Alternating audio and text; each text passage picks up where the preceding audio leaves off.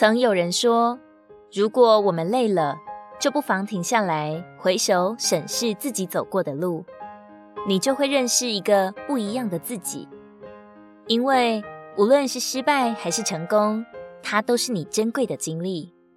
只有记住所走过的路，才能继续的往前。转眼间又是新的一年。首先，我们要晓得，就着信心这一面说，我们该忘记以往；但就着认识他和我们自己这一面说，我们该记得我们所走过的路。正确的追忆往事，会帮助我们认识真正的自己，不再信赖自己，而单纯的信赖他。同时，借着回首数算走过的日子，我们就不难看见他那隐藏的祝福的手，知道他是信实的一位，他的应许绝不会落空，他的爱恩从未改变，他的同在也从未离开。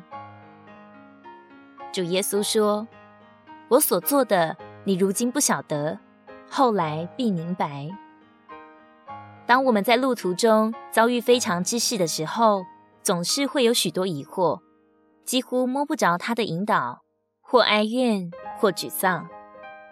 但是到了一定的时候，我们再回头望望，就会意识到自己的幼稚和小性，就会感赞他所做的一切原来都是最好的。我们若看见他的爱，则必定俯伏在他面前。承认我们自己的失败。如果我们信赖他的慈爱，来到他的面前，悲痛的悔改，他必定不叫我们没有得着他的力量和福气而空手回去。所以，我们不仅要追想自己的失败，更是在他面前仰望、等候，新的恩典就开始在我们深处流淌。无论如何。已过的一年，我们或得胜，或失败，或刚强，或软弱，究竟是功是过，又该何去何从？在我们见他面的那一刻，就都有了答案，并且就在我们再次遇见他的那一刻，或是在泪光中诉说，或是在感恩中奉献，我们都会渐渐的放下过去，也在不知不觉中。充满了继续前行的力量。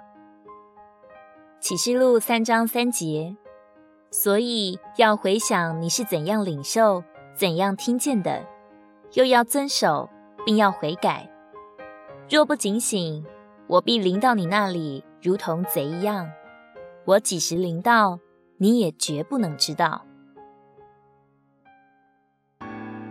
如果你喜欢我们的影片，欢迎在下方留言、按赞，并将影片分享出去哦！天天取用活水库，让你生活不虚度。我们下次见。